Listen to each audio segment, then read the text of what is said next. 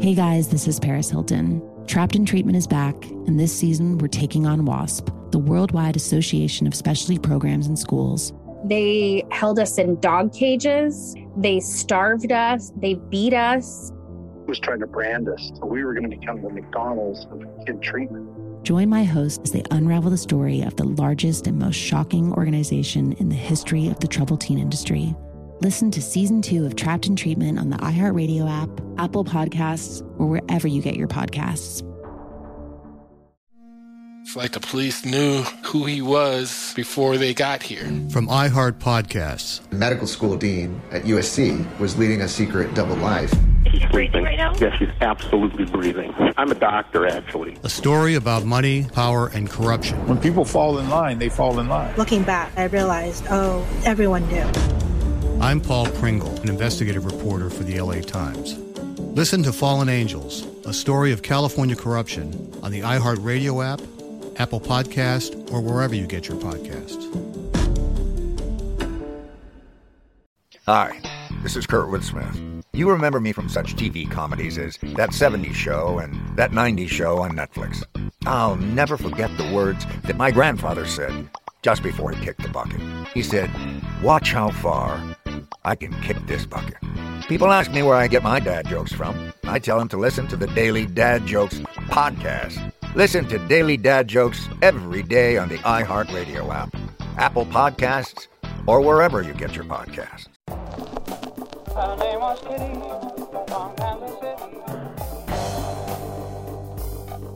Just imagine, just imagine. Superstition, fear, and jealousy. Superstition, fear, and jealousy. And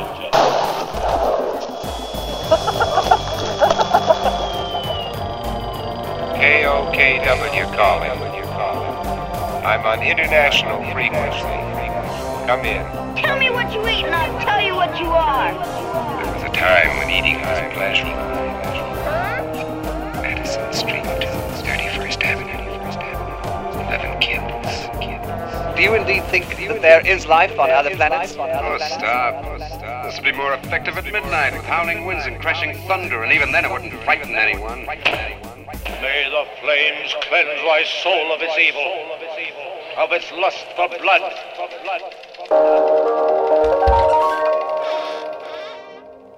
Five seconds, Mr. Weigel. Cue announcer. Cue announcer. Welcome to Ian Punnett's Vaudeville for the Frightened, a fresh mix of audio art, music, interviews, and fiction that will have you wondering what is there to be afraid of? Here's the Deacon of the Dark, Ian Punnett. In this new episode of Vaudeville for the Frightened, episode 7 of the Bottom of the Box series, we'll have a special Wildcat Community Theater of the Air double feature. But let's first go over what we know. Some of the themes we've been discussing, like superstition, fear, and jealousy. Serial killers often hide in plain sight. There could be two to 3,000 at work at any time in the United States, hundreds of them just working the highways. Each person largely fits into one of two categories organized and disorganized. Serial killers of both types take time off between deaths. Nobody can determine a serial killer based on appearance alone. In fact, many serial killers are highly accomplished in life. Think about Ted Kaczynski, the Unabomber, achieved a PhD in mathematics from the University of Michigan. Ted Bundy, handsome guy, had a degree in psychology and was in law school as he killed across the country. In the UK, Stephen Griffiths, the so called crossbow cannibal, murdered at least three sex workers while he was finishing his PhD in, wait for it, homicide studies. Connor Sturgeon, the 25 year old former bank analyst who shot and killed four of his colleagues after losing his job, was a star athlete in high school and destined for great things, but suffered multiple concussions, which forever changed his brain's ability to process things in the same way that it used to. At least, that's what a friend claimed.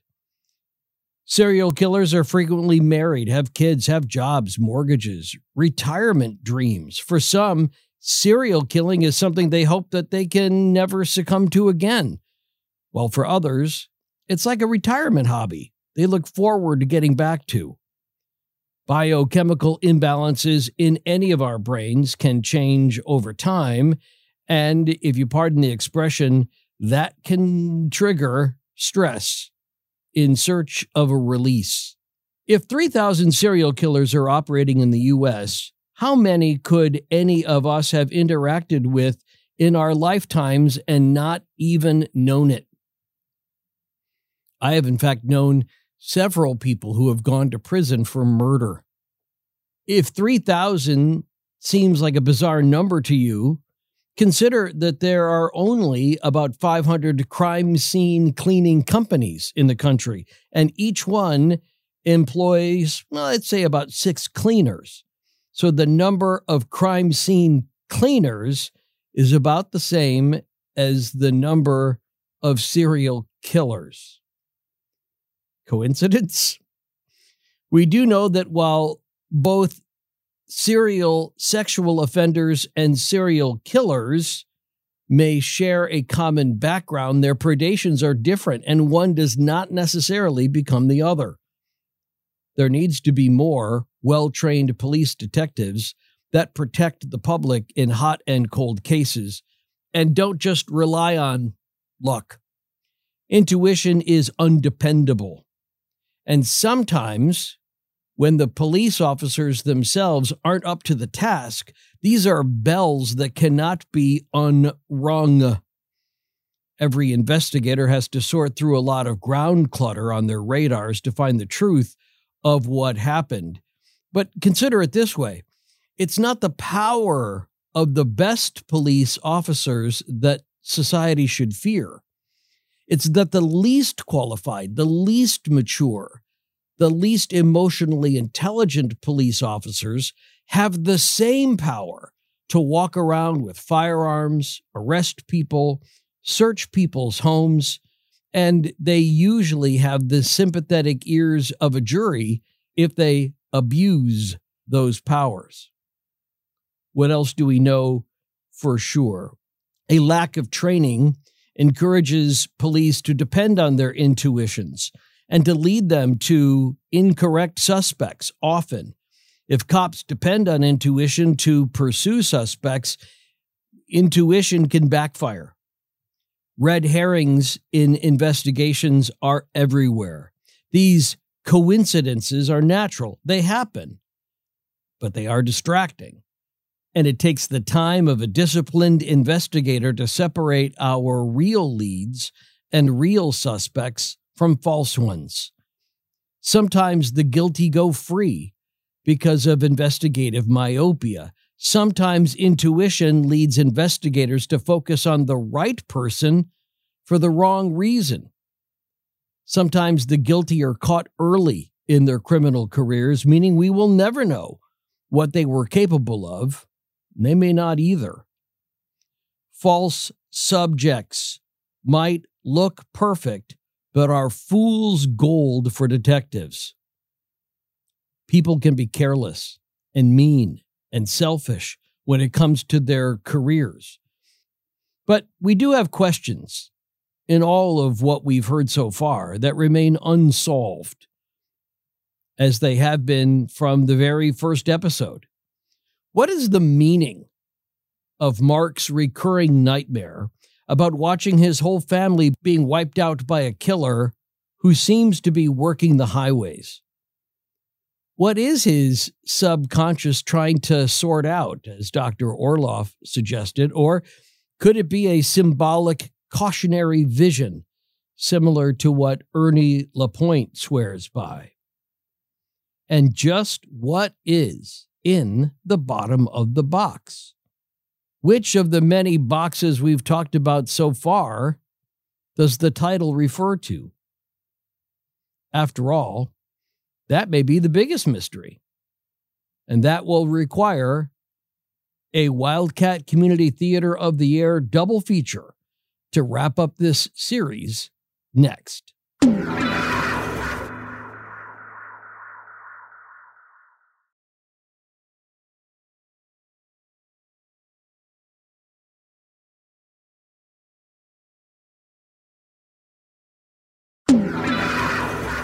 Ian Punnett's Vaudeville for the Frightened. Use your ears to fight your fears. Series 1 The Bottom of the Box. So, did you always want to work cold cases? Since the academy, it probably first occurred to me in high school when I learned that my grandmother had been murdered instead of dying by natural causes, which I had always been told. Hmm. And they never caught the killer? They had suspects, but the investigators botched the case. It remains unsolved. How about you? I used to work hot cases, but after a few decades trying to track serial killers, working the highways, I just got really depressed. What's your estimate of the number of serial killers out there? Easily hundreds. Hundreds? And that's just the highways. Even the experts don't agree.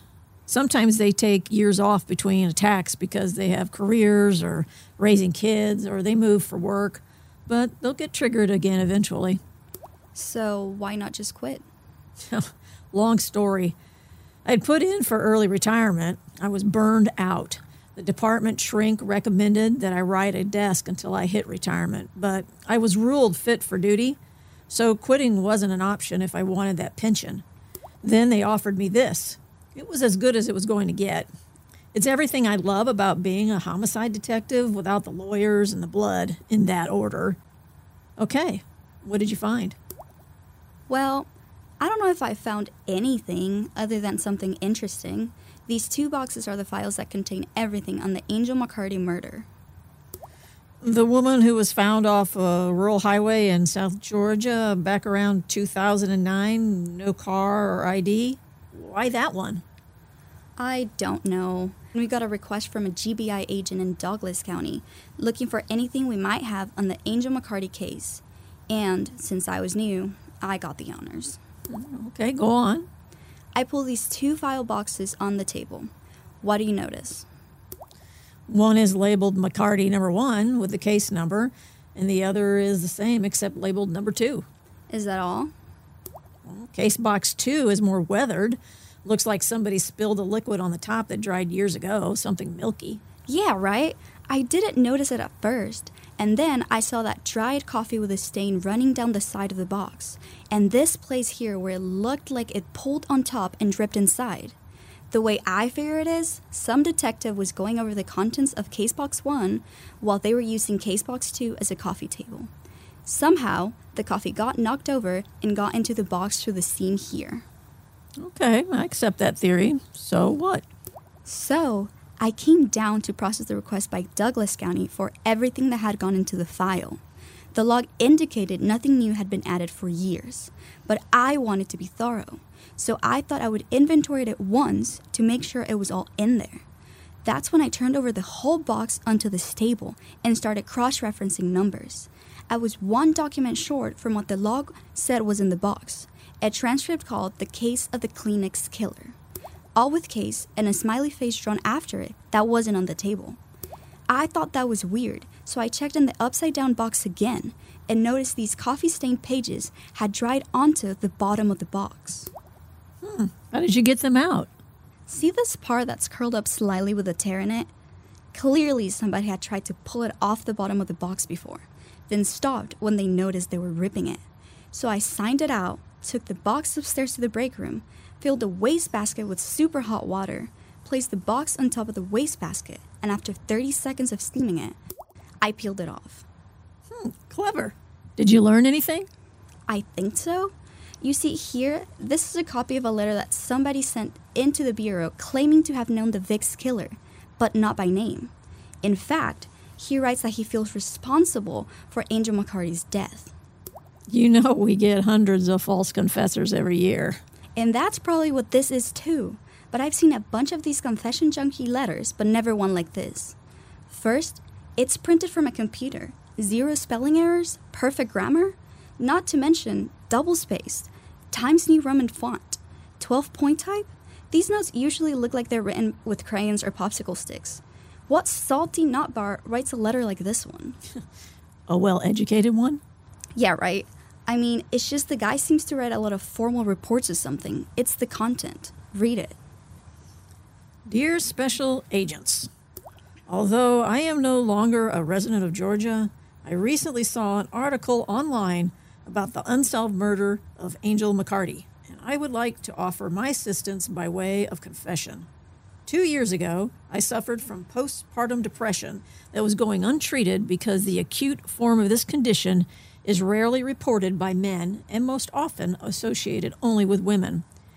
While understudied, research data indicates that one in 10 fathers also experience PPD and serious symptoms similar to post traumatic stress disorder. In my case, outwardly, I suffered in silence after the birth of my child, but my inner conversations were dominated by evil thoughts of fight or flight. The walls were closing in on me from every direction, and I felt as though I was being buried alive. I was in a pine box and every doctor's bill or past due notice felt like another nail in the lid that would entomb me forever. Even though part of me knew it was completely irrational, I blamed my wife and child for my 24 hour dread. The fog of the male postpartum depression gripped my throat from the inside and prevented me from screaming help as it slowly strangled me in the view of others. If my wife were cross with me, but especially when she was upset with me for not bringing in enough money while she delighted in the wonders of motherhood by bouncing her baby on her knee, I saw the faint face of a devil under her skin. It was though she were a demon that was wearing a flesh suit ripped off my real wife's bones that didn't fit right. I became convinced that our new baby was growing horns, and every time I was asked to change our daughter, I searched my baby's diapers for signs that she was nursing blood from my wife's breasts. As I fell deeper into these postpartum delusions, I became convinced that my wife was now a succubus, and our child had been replaced with something so unholy that it must be killed in the crib. I was too late or too weak from sleeplessness to flee, so my only option was to fight. Using a colleague's computer, I searched how to hire a hitman with surprising results. Not just one, but two people were willing to kill my family for just a few thousand dollars. I chose to engage the one who seemed, to my PPD addled brain, to be less likely to be an undercover cop.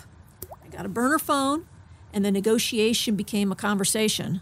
A guy who went by Randy was unfazed when I told him that I needed to kill my wife and my child. He sounded as though he wanted to. Almost before I finished my proposition, a photo popped on my burner phone from Randy of the woman I now know to be Angel McCarty. The photo appeared to be the original because it was lit by the cell phone and had a timestamp in the corner. The body was face down with blood trickling out of her mouth, but so much of her face was visible that I remember her expression of shock. He bragged quite offhandedly that he kills hitchhikers, prostitutes, and stranded women along the roadways at will.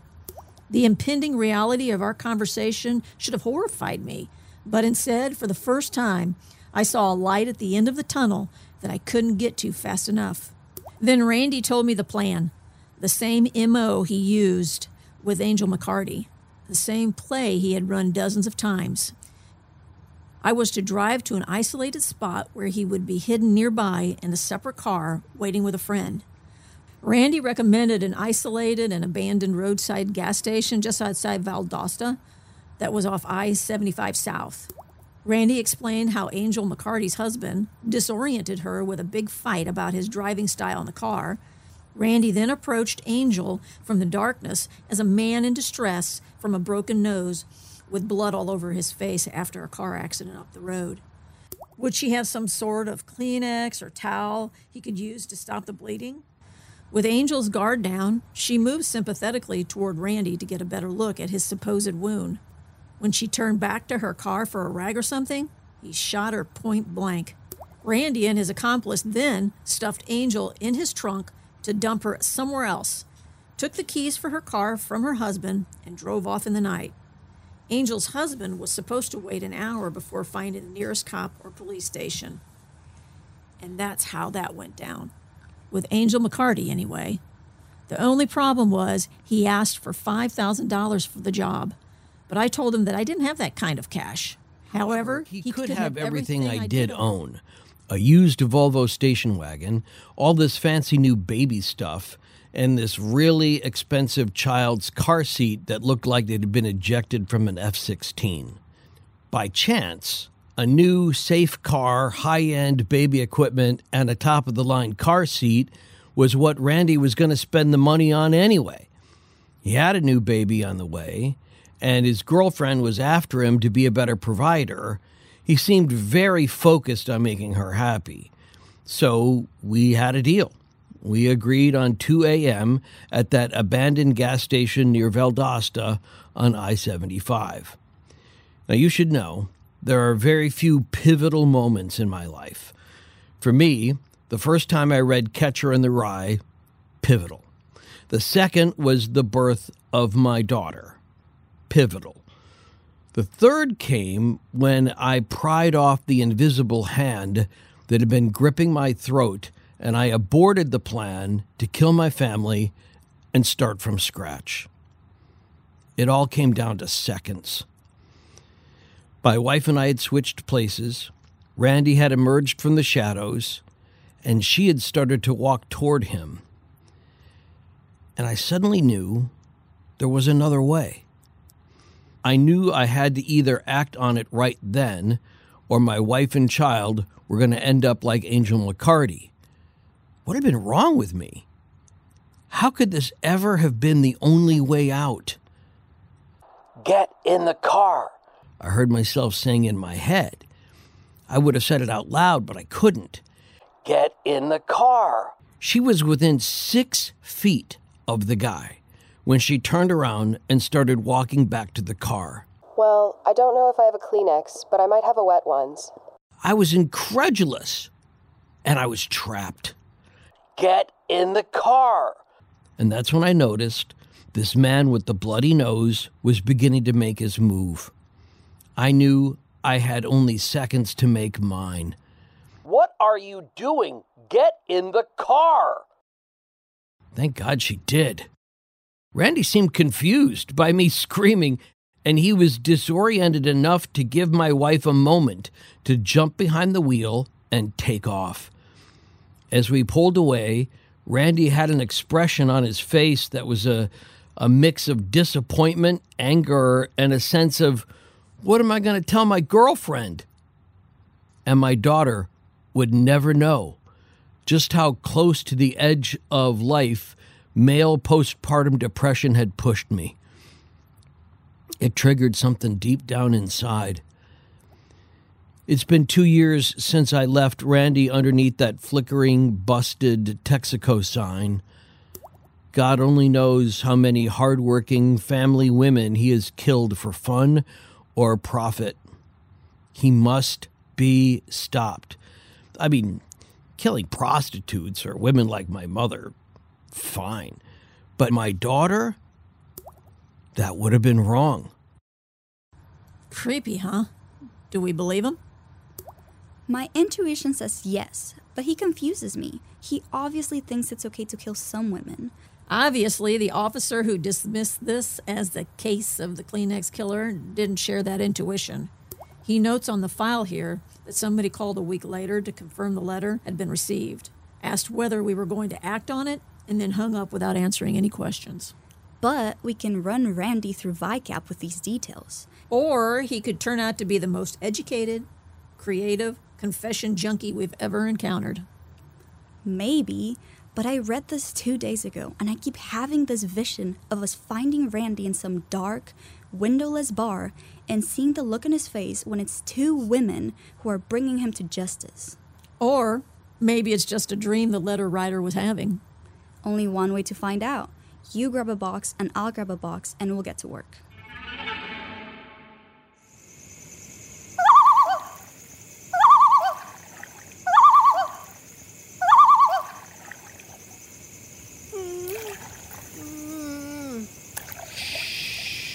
You're gonna wake up the fish.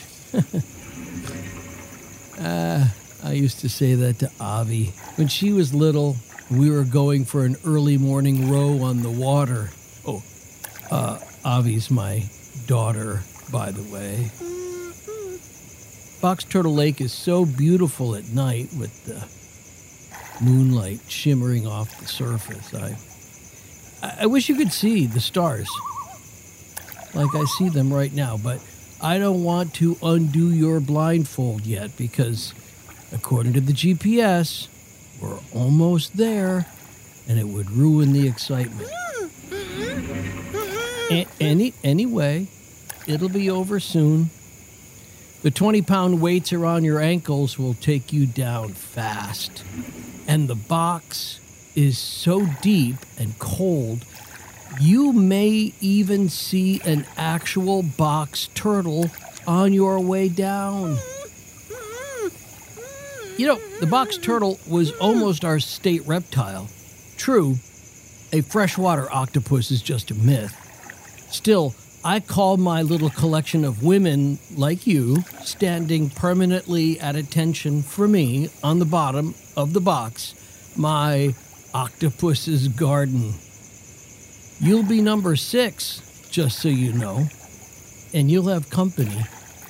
Those other ladies gotta be sick of each other by now. They've been down there for so long. The water is so cold at the bottom of the box that the human body gets all waxy, but it doesn't really decompose. And you are special. Did I mention that? You are special. My wife gave me permission just for you. That's a first.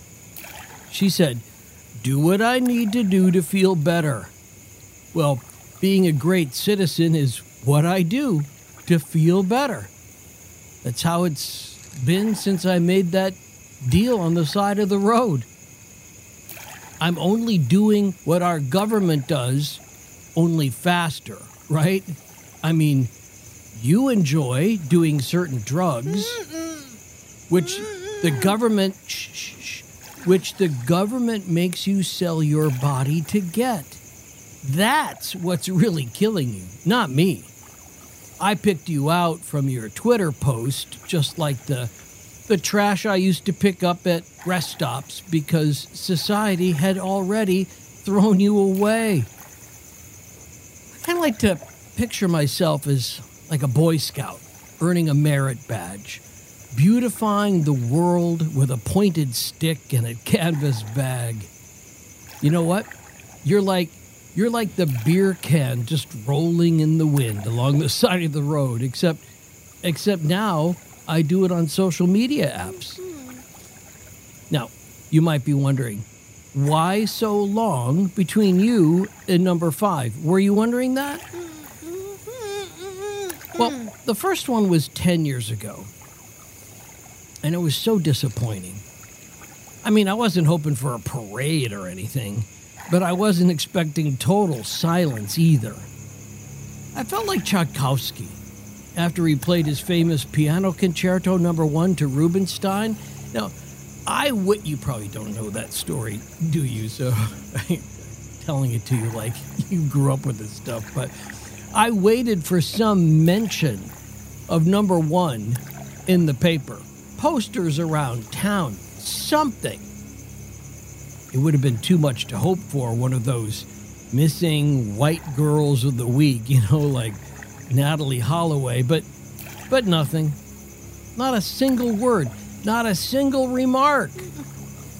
If you knew how stupid and intolerable the situation is of a man who cooks and then sets before a friend a meal, which then his friend proceeds to eat in total silence. Oh, but for one word, for a friendly remark, but for God's sake, even a word of sympathy, if not one of praise.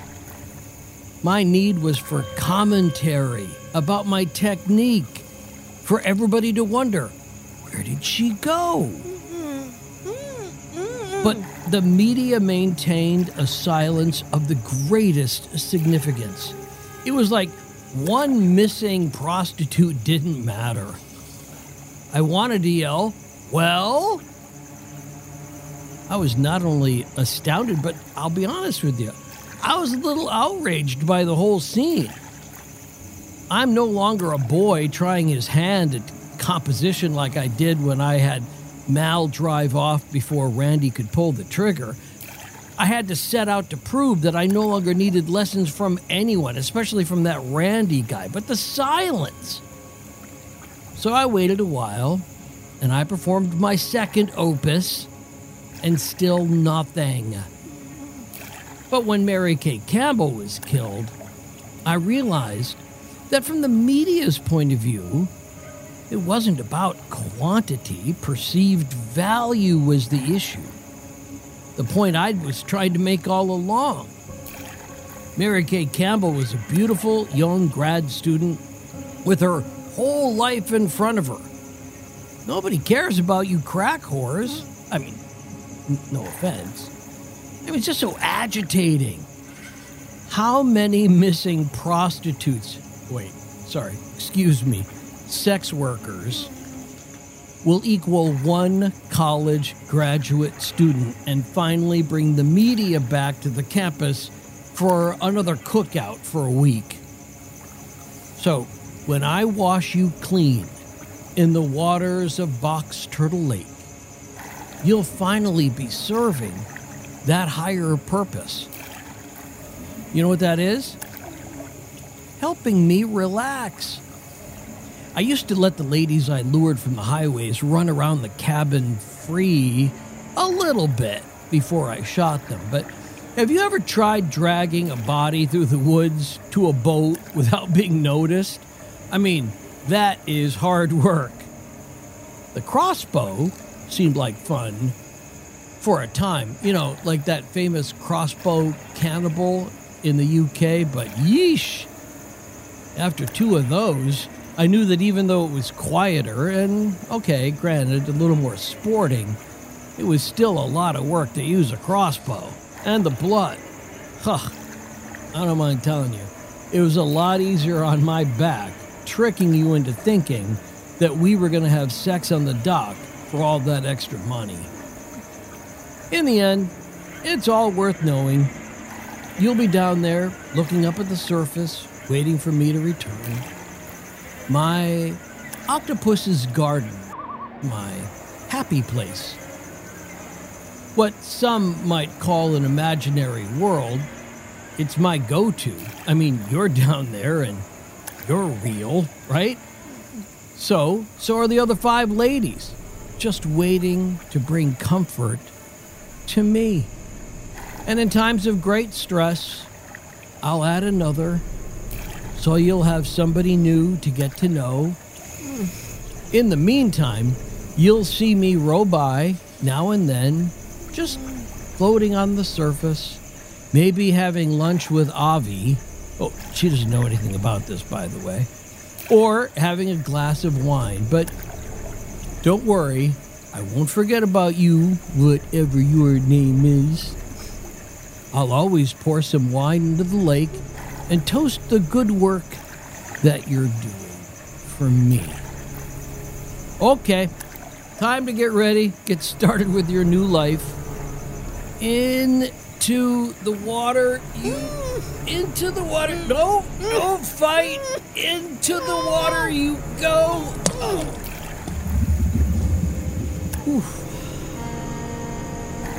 That feels better. Thank you, Mal. I owe you for this one. Trying to knock me out of a promotion? I did not see that coming. Not not from you. By adding another sex worker to my ladies auxiliary on the bottom of the box though, I think I can I think I can forgive you, Mal, for wanting to ruin my reputation on campus. Well, actually, it might take two. Someday, Mal, I mean, we both know, you will have to pay for this act of disloyalty. Just like my mother did.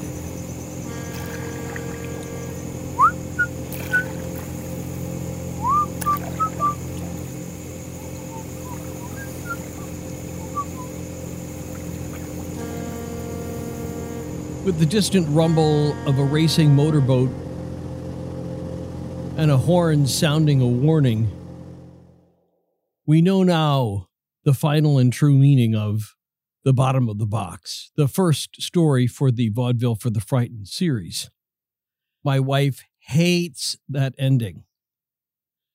But I've always been fond of the unreliable narrator motif in fiction myself. She said, I don't like that you're the killer. But narrating the story myself and playing off my own image and reputation as a generally nice guy, I cast myself against type, which was fun. Plus, so many of the elements of the story are true that me being the narrator and me being Mark is already a blurred line. What I like about that is, in effect, the narrator did it, right? But this means I should probably explain more about what is and what is not true about what you've just heard next.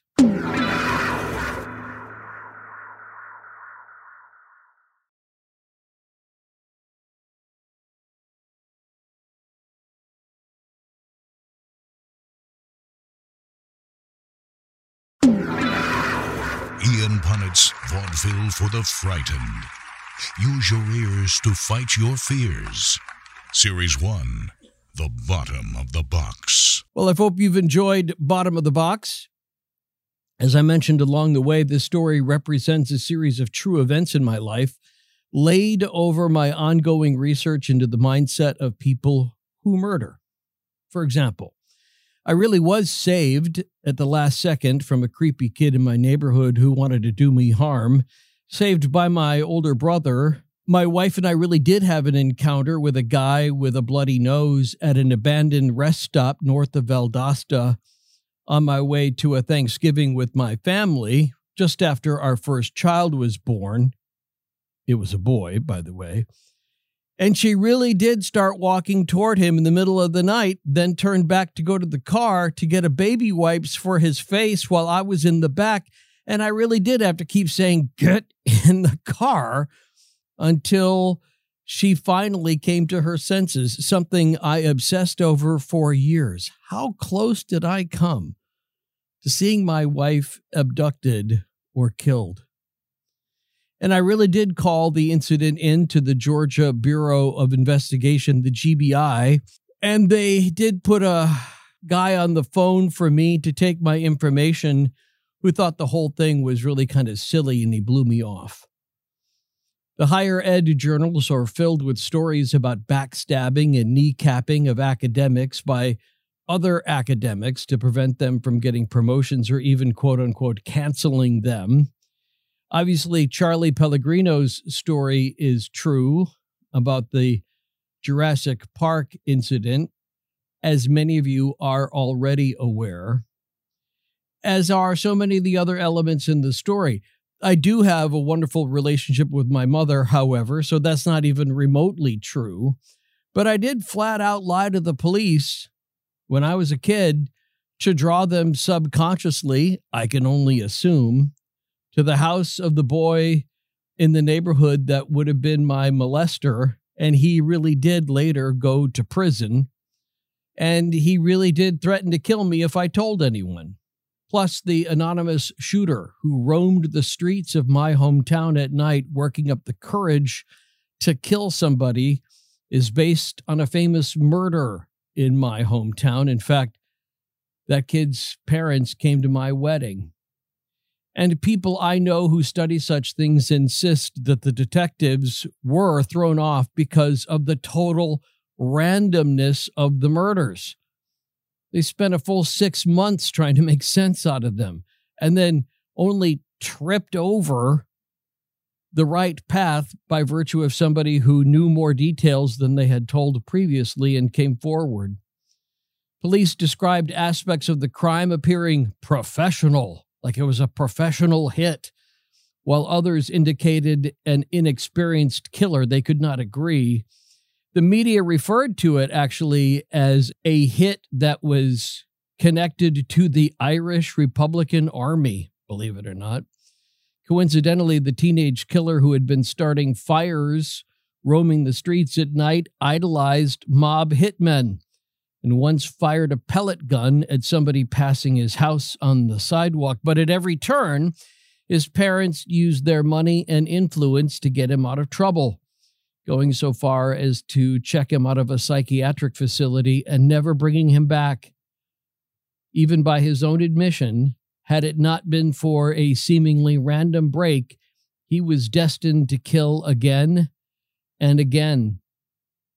But given that serial killers and CEOs have virtually identical psychological profiles, and they both use well crafted facades to hide their similar traits, it may just be a matter of wobbles. A fundamental principle in theoretical math.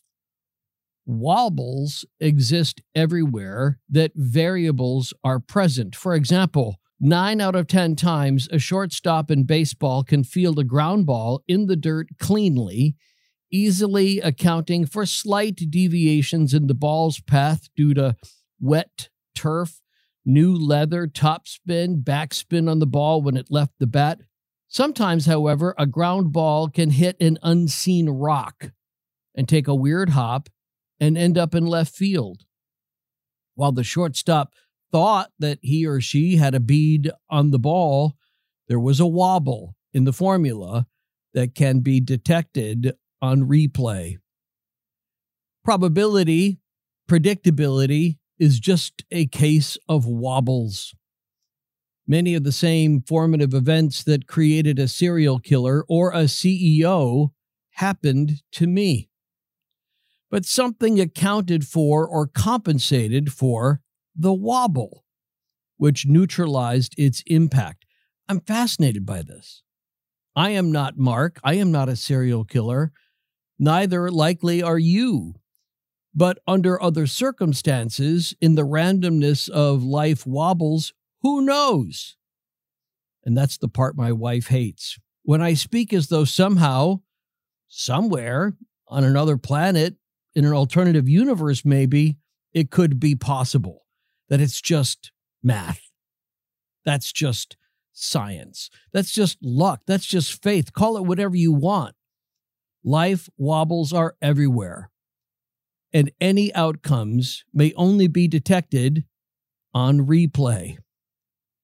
This is why parents who raised two children under the exact same circumstances, only to see one become a happy, productive member of society and the other a menace, a villain, are often just left scratching their heads. All great literature, the greatest stories ever told, are all premised on the unpredictability of life. Predictable stories are boring stories.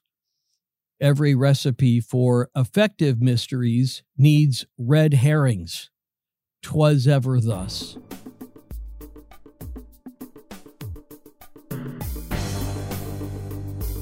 Well, now you know what's at the bottom of the box. So, how do we wipe this all away? Let's end on something more positive. Like Ernie Lapointe, Sitting Bull's great grandson, who had a vision. This vision is something I think we can all get behind. In the next episode on Vaudeville for the Frightened. This episode of Vaudeville for the Frightened featured the Wildcat Community Theater of the Air, Tracy Van Camp, and Fernanda Martinez. The theme for Vaudeville for the Frightened was written by Andrew Clark and performed by Ryan Winters and Pistol Beauty. Original music by Colby Van Camp. Engineered by Jacob Cummings, Colby Van Camp, and Mason Camara. Special thanks to Marjorie Punnett, Corny Cole, Lisa Lyon, Chris Boros, Bill May, Tom Danheiser, and Julie Talbot. And thank you, Joe Brandmeyer. This has been a Fourth Down and 10 production.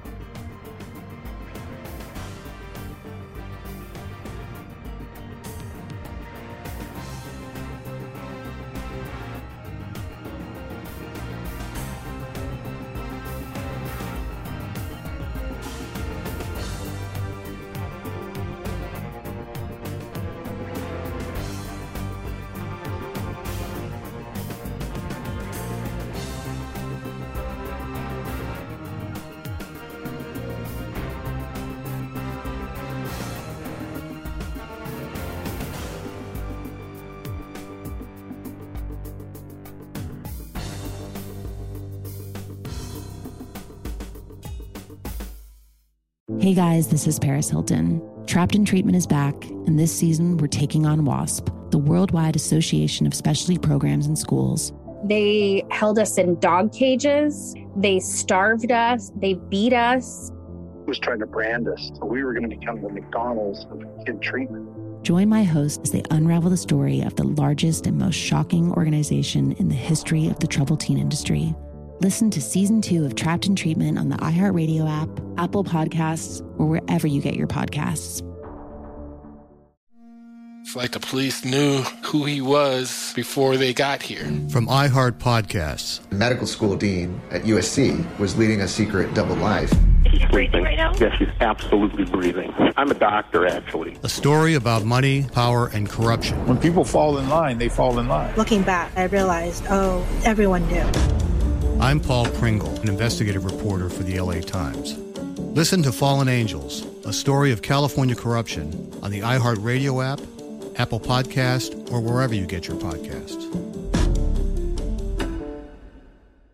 Hi, this is Kurtwood Smith. You remember me from such TV comedies as That 70s Show and That 90s Show on Netflix. I'll never forget the words that my grandfather said just before he kicked the bucket. He said, Watch how far I can kick this bucket.